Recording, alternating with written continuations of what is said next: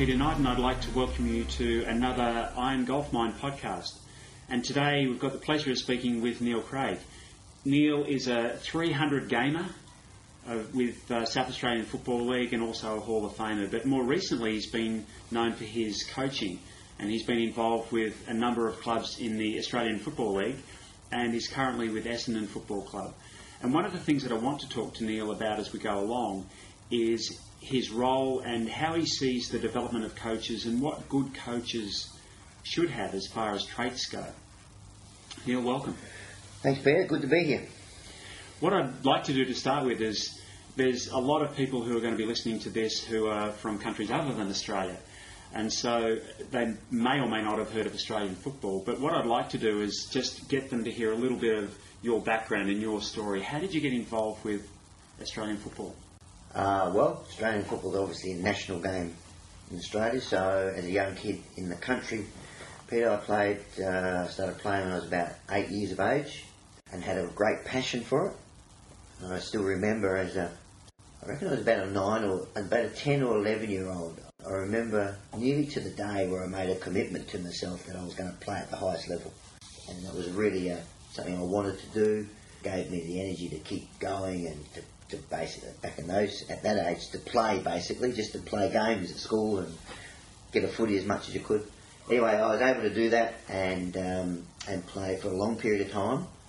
Uh, I wasn't, I wouldn't say I was an exceptional player, but I was able to, to stay in the game for probably up to around about seventeen years as a player.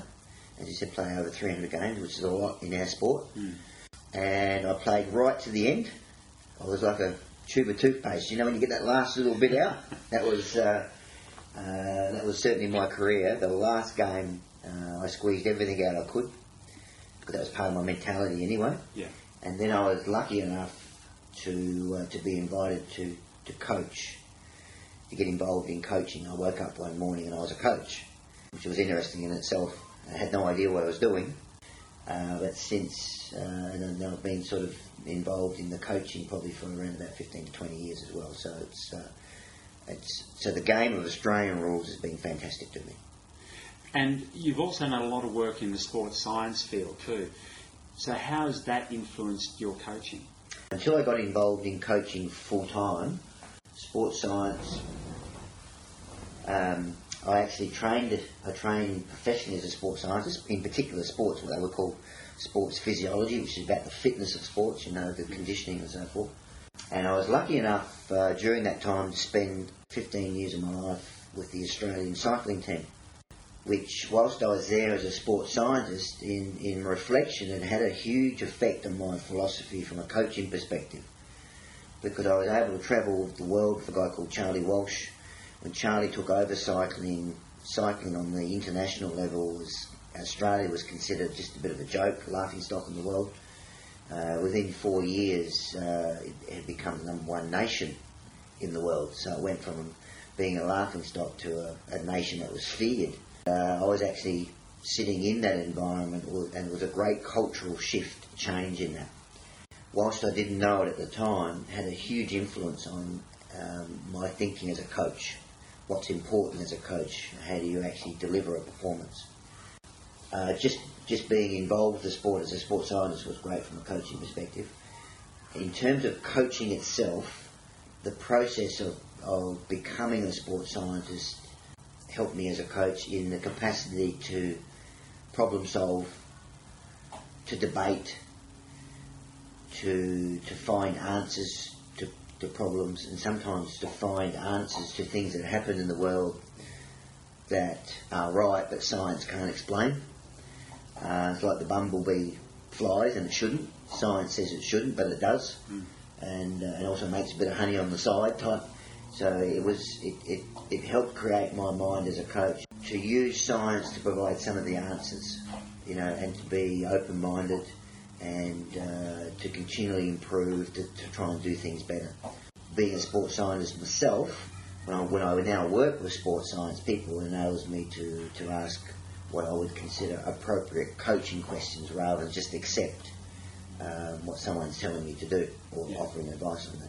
With that change in cycling from, from being well down the list to being the top of the list, You said that there were huge influences mm. over that period of time in terms of how it shaped your coaching philosophies. Yeah. What were those influences, the key ones?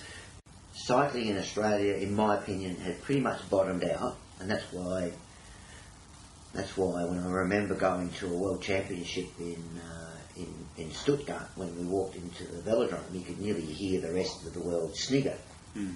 that here come the good time Australians, you know, uh, good people. Great guys and, and girls to, to socialise with, but in terms of them winning, forget it. You know, they might even sell you their bike at the end and have a beer with them, whatever, but they can't win. Whereas four years later, you walk into a stadium, uh, a world championship, and you can actually nearly smell the fear of, of Australia's here again. Mm. So you, you know, when you start to coach, you say, what was it that occurred? Because that just doesn't happen overnight or for, for no reason. And in the end, it was about leadership.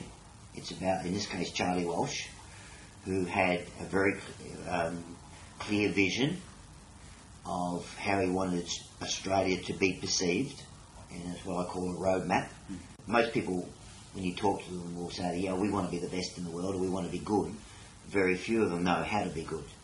And so what Charlie was able to provide was a vision of where we're going to go, but also uh, the question of this is, and this is how we're going to do it. This is this is the roadmap of how we're going to get there. It's it gets back to uh, your capacity to assess the correct talent, because elite sport, to be the best in the world, uh, is not for everyone. To try and create an environment that is for everyone, I'm saying is wrong. So you need to really know what the culture looks like. Culture being just as a snapshot, without getting too detailed. And culture is just about, well, how do you do things around here. So it's about t- selection of talent, it's about what I would call quality, so standards, uh, standards of how you train, standards of support staff, um, standards of uh, technology, um, those sorts of things. It's about quality of training, um, you know, and everyone's got a different picture of what that might look like, mm. and once again that's where your leaders, your leaders become really important, because you're relying on They set they set what that looks like, and so it's, you know, the absolute highest quality that you can give. Now in cycling with Charlie's program, it was a non-performance enhancing drug program, and yet we were competing against nations uh, earlier on that actually were using performance enhancing drugs. So we had to look outside the square. How are you going to compete with these people? So innovation, to be innovative, to have the courage to try new ideas became important.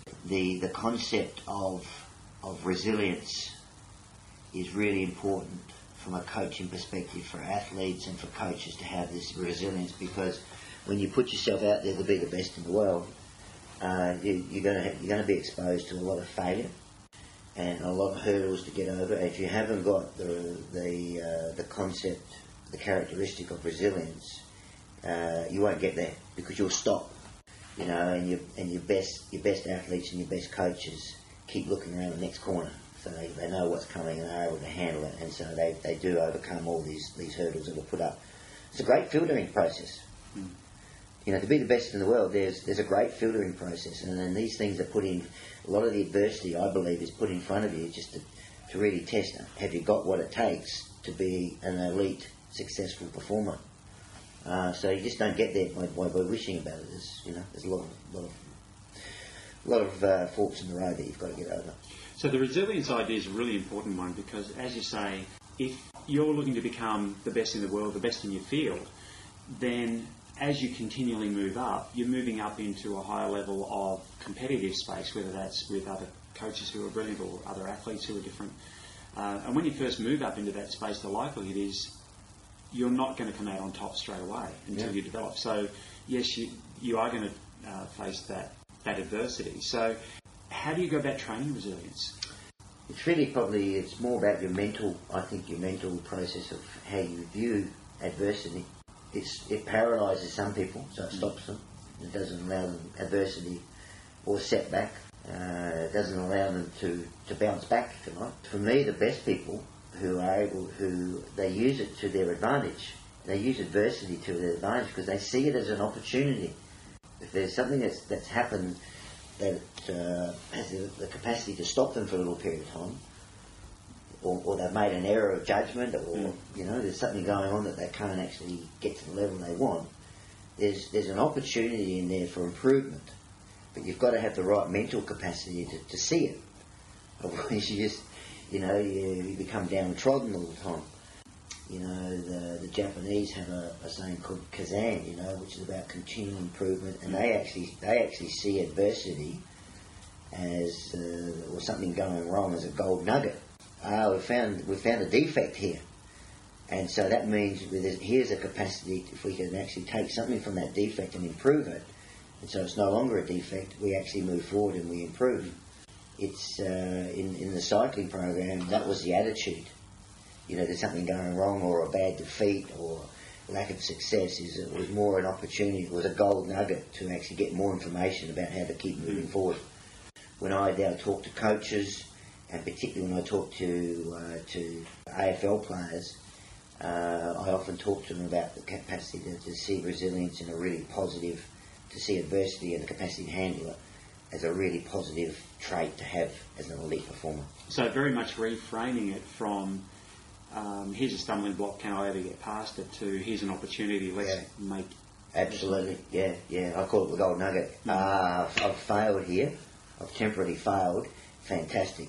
Because there'll be something here, if I can actually find out why, why I've failed, and can I now put in a technique or an intervention to actually overcome it. Mm.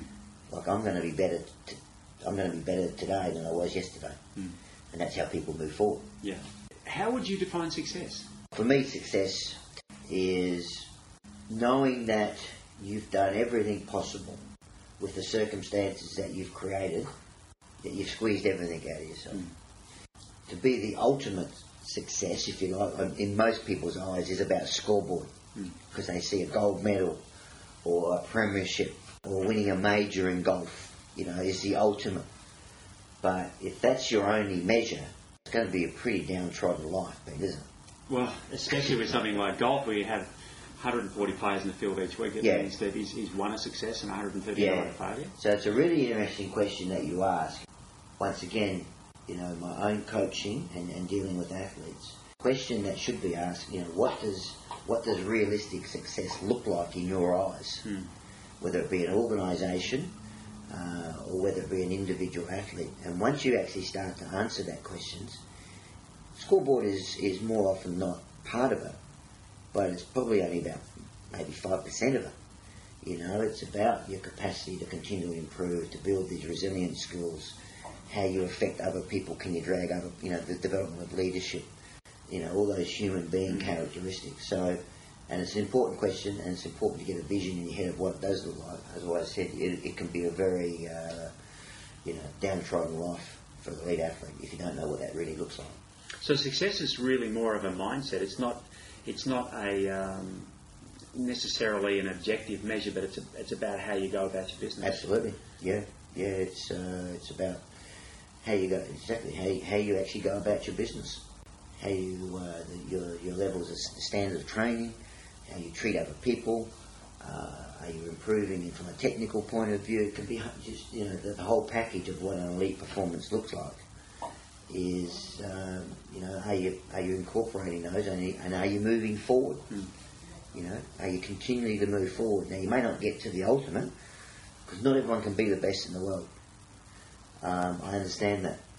But are you continuing to improve? To me, is, is, is in, as a snapshot. Is, is success.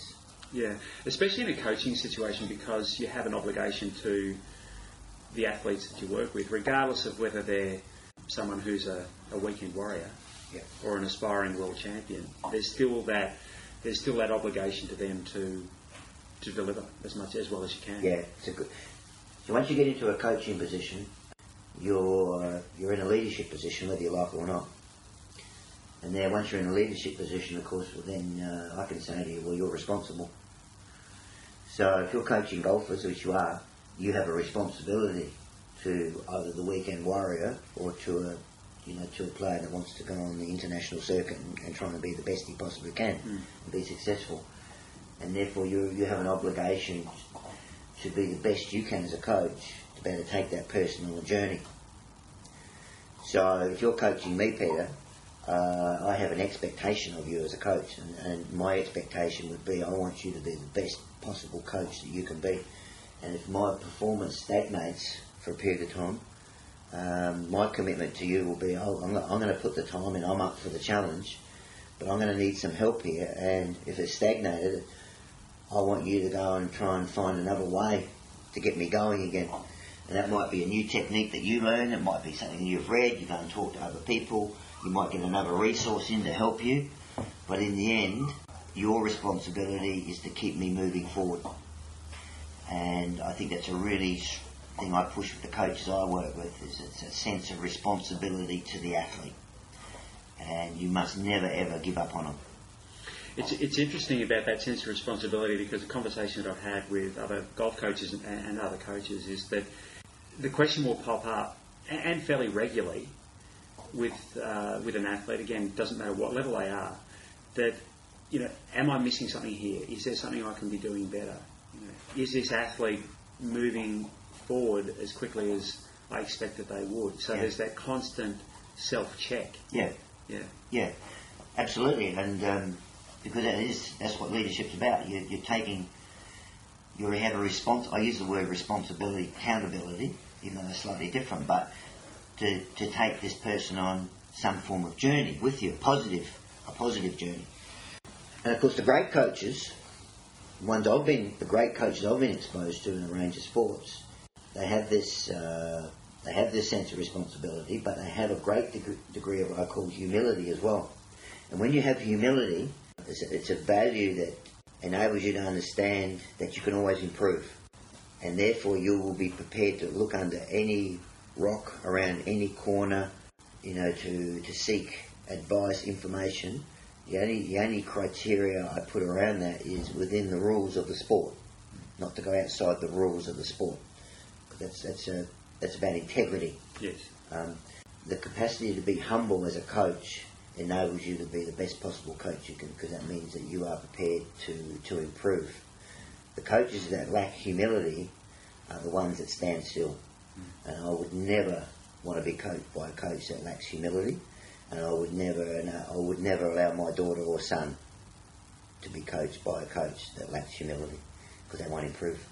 There's a lot of work that's been done around growth mindset versus fixed mindset. Yeah. Fixed mindset is pretty much, in that situation, the, the uh, we'll say the non-humble coach who thinks they know it all, that's it, versus the coach that is more humble may look at that other coach and say, well, you know, they must be so much better. But the end result is usually that the coach that's continually looking, continually learning, continually innovating as much as, much as they can within the rules, mm.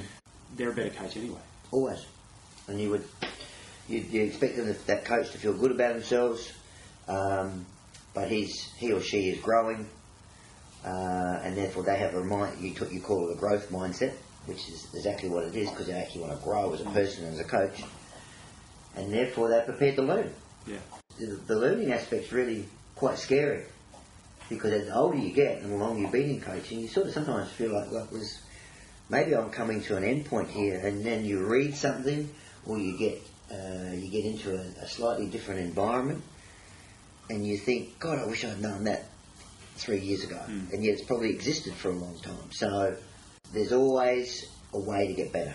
Yes. And that's one of the exciting things of elite sport, of course, yeah. is there's always a better way of doing things.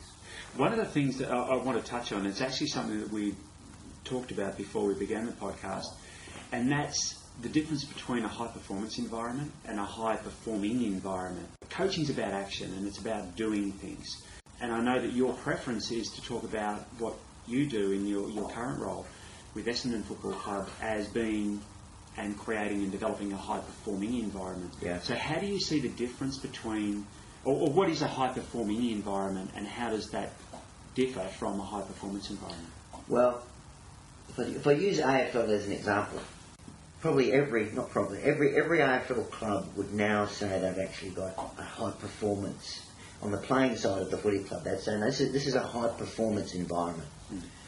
And they might say that because of uh, the structure of the environment, the uh, the facilities that they have, and you know, some of these clubs are now building thirty million dollar facilities, you know, bricks and mortar, and recovery and indoor training, and Uh, so they talk about facilities, equipment, they talk about technology, they uh, they talk about, now we've got, we've just gone out and recruited the, you know, the three best coaches in the land.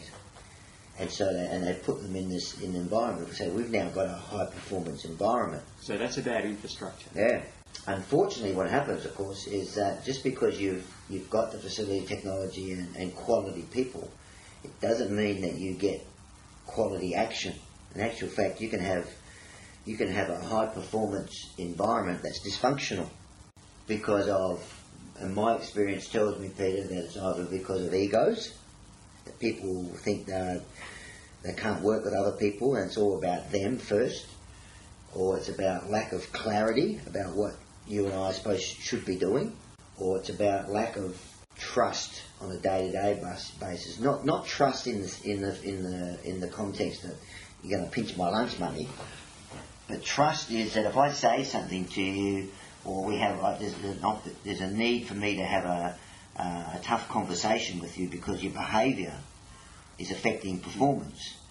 Um, that you you think that it becomes personal, or you'll use it against me, or whatever. And it's it's often the fact that uh, work environments can't have these tough conversations is why it becomes dysfunctional. Mm. Now, does it still operate? Yes, it does, because it, uh, the doors open next day, and it's whether it be a company or or, or an A F L footy club, the season goes on, or the next day goes on. Uh, so it still operates, but you're talking about, if I'm an athlete in that environment, I need to know, or I want to know, am I maximising my performance here? Am I in an environment where I can maximise performance? And if you're in a dysfunctional environment, the answer to that will be no. Mm. Now, sometimes in the corporate world, and I can only talk from afar here, because they may be onto a product that is so good, that sometimes their operating environment doesn't have to be any good.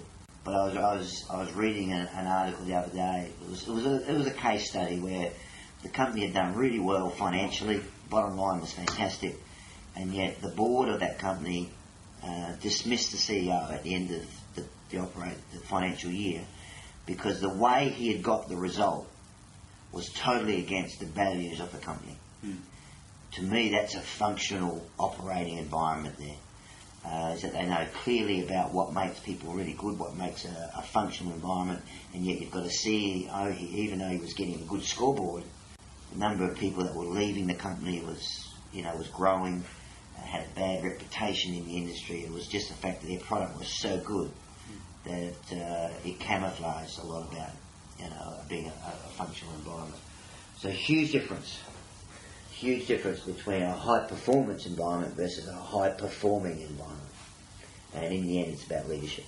The leadership qualities that are required for a high-performing environment, what do they look like on the ground? If you're, if you're observing that, is, is it observable? Yeah, it is. I mean, you should... If, if you came to the Essendon Footy Club for two weeks and spent two weeks at the Essendon Footy Club, I, I know that you would be able to then describe to me about what the culture of Essendon is at the, at the current time.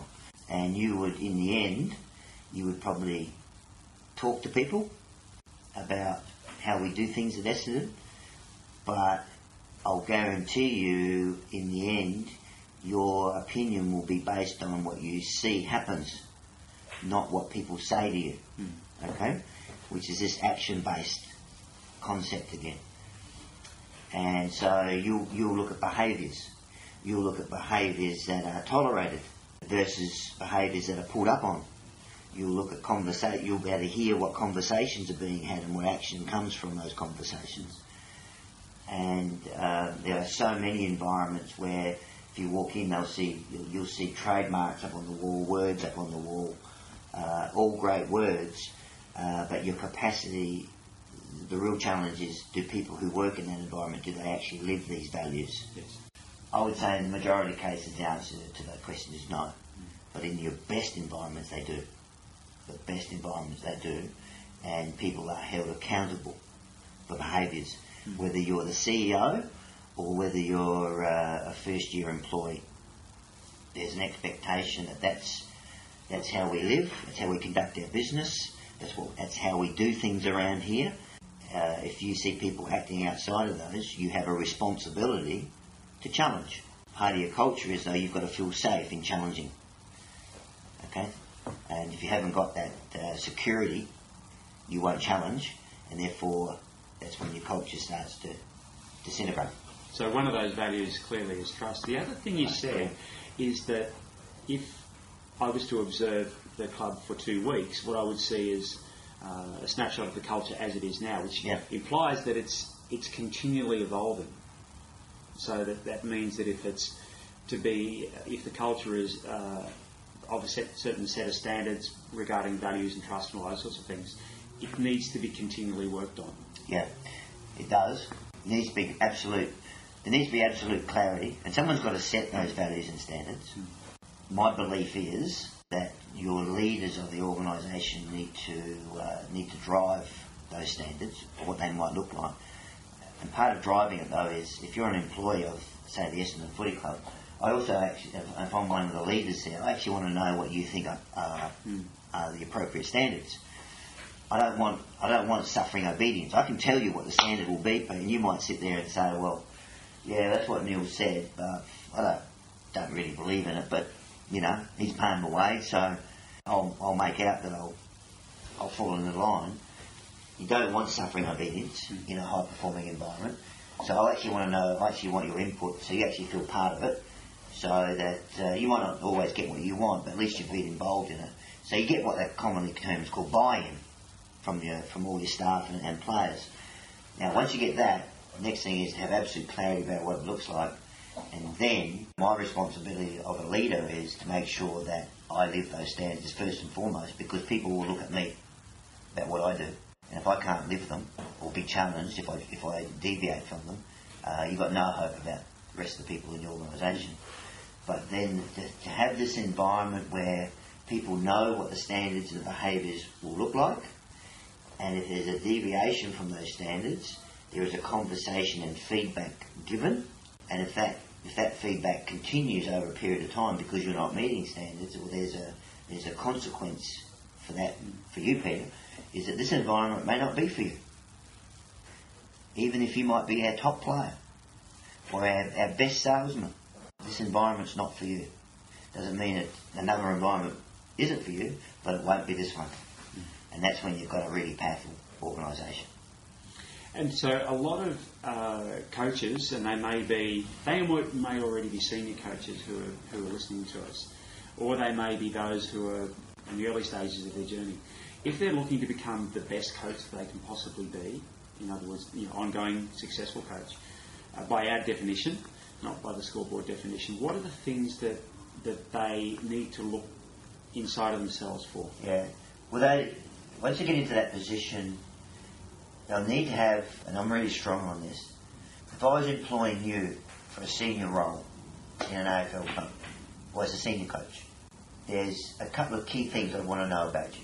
I, I mean, your competence, I'll give you a tick for competence, otherwise you wouldn't even be sitting here on the interview. Mm-hmm. Competence as in from a technical point of view, game plans, you know, all that sort of stuff. Mm-hmm. I'm, I'm saying, yeah, that's, a, that, that's not, I won't even probably talk to you about that. What I will talk to you about, though, is I actually want to know what your philosophy is. When I want to know what your philosophy is, I want to know, and that's a whole range of issues that are, that, that uh, can happen in a, in a work environment. So I don't necessarily want to know your offence or defence. I want to know what your philosophy is um, in terms of player discipline. You know, your own leadership, the picture you've got in leadership. I want to know what your value system is. I want to know uh, what your relationship's going to be with the media.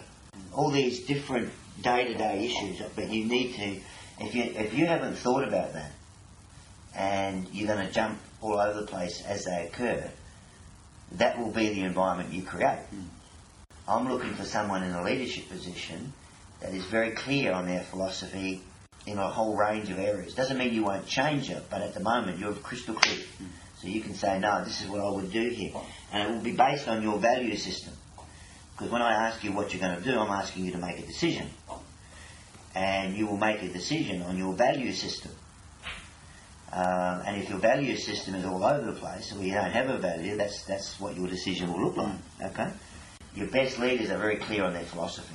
And the other thing I want to know is how you actually react under adversity, under stress. Because in the in the high-performance sporting environment, you, you're going to be exposed to stress big time mm. because of the responsibility that you have. And in A F L football, it's magnified again because it's it's so public. Everything that senior coaches do is very public. It's in a public arena, and therefore everyone has an opinion on your decision that you make. And if you're not clear on your decision about why you made it, what will happen is that you will often jump from the last person you heard that, you know, what, what you, they, they think you should have done. And I think that's why a lot of young coaches get themselves in a little bit of trouble, mm. particularly if they haven't got a good in, a good support system around them. Is that they're still forming this this this philosophy about why they why they will make this this this decision, this type of decision. Mm. That's excellent advice. And there are, you know, so many great opportunities through coaching. It doesn't matter whether it's for um, you know, junior athletes or very senior athletes. Some of the challenges are similar, but as you say, some of them are more in the public arena. Yeah, yeah. I mean, it's, people often say to me, you know, oh, once you get to the A F L level, you know, it's all different. It's not. It's not different.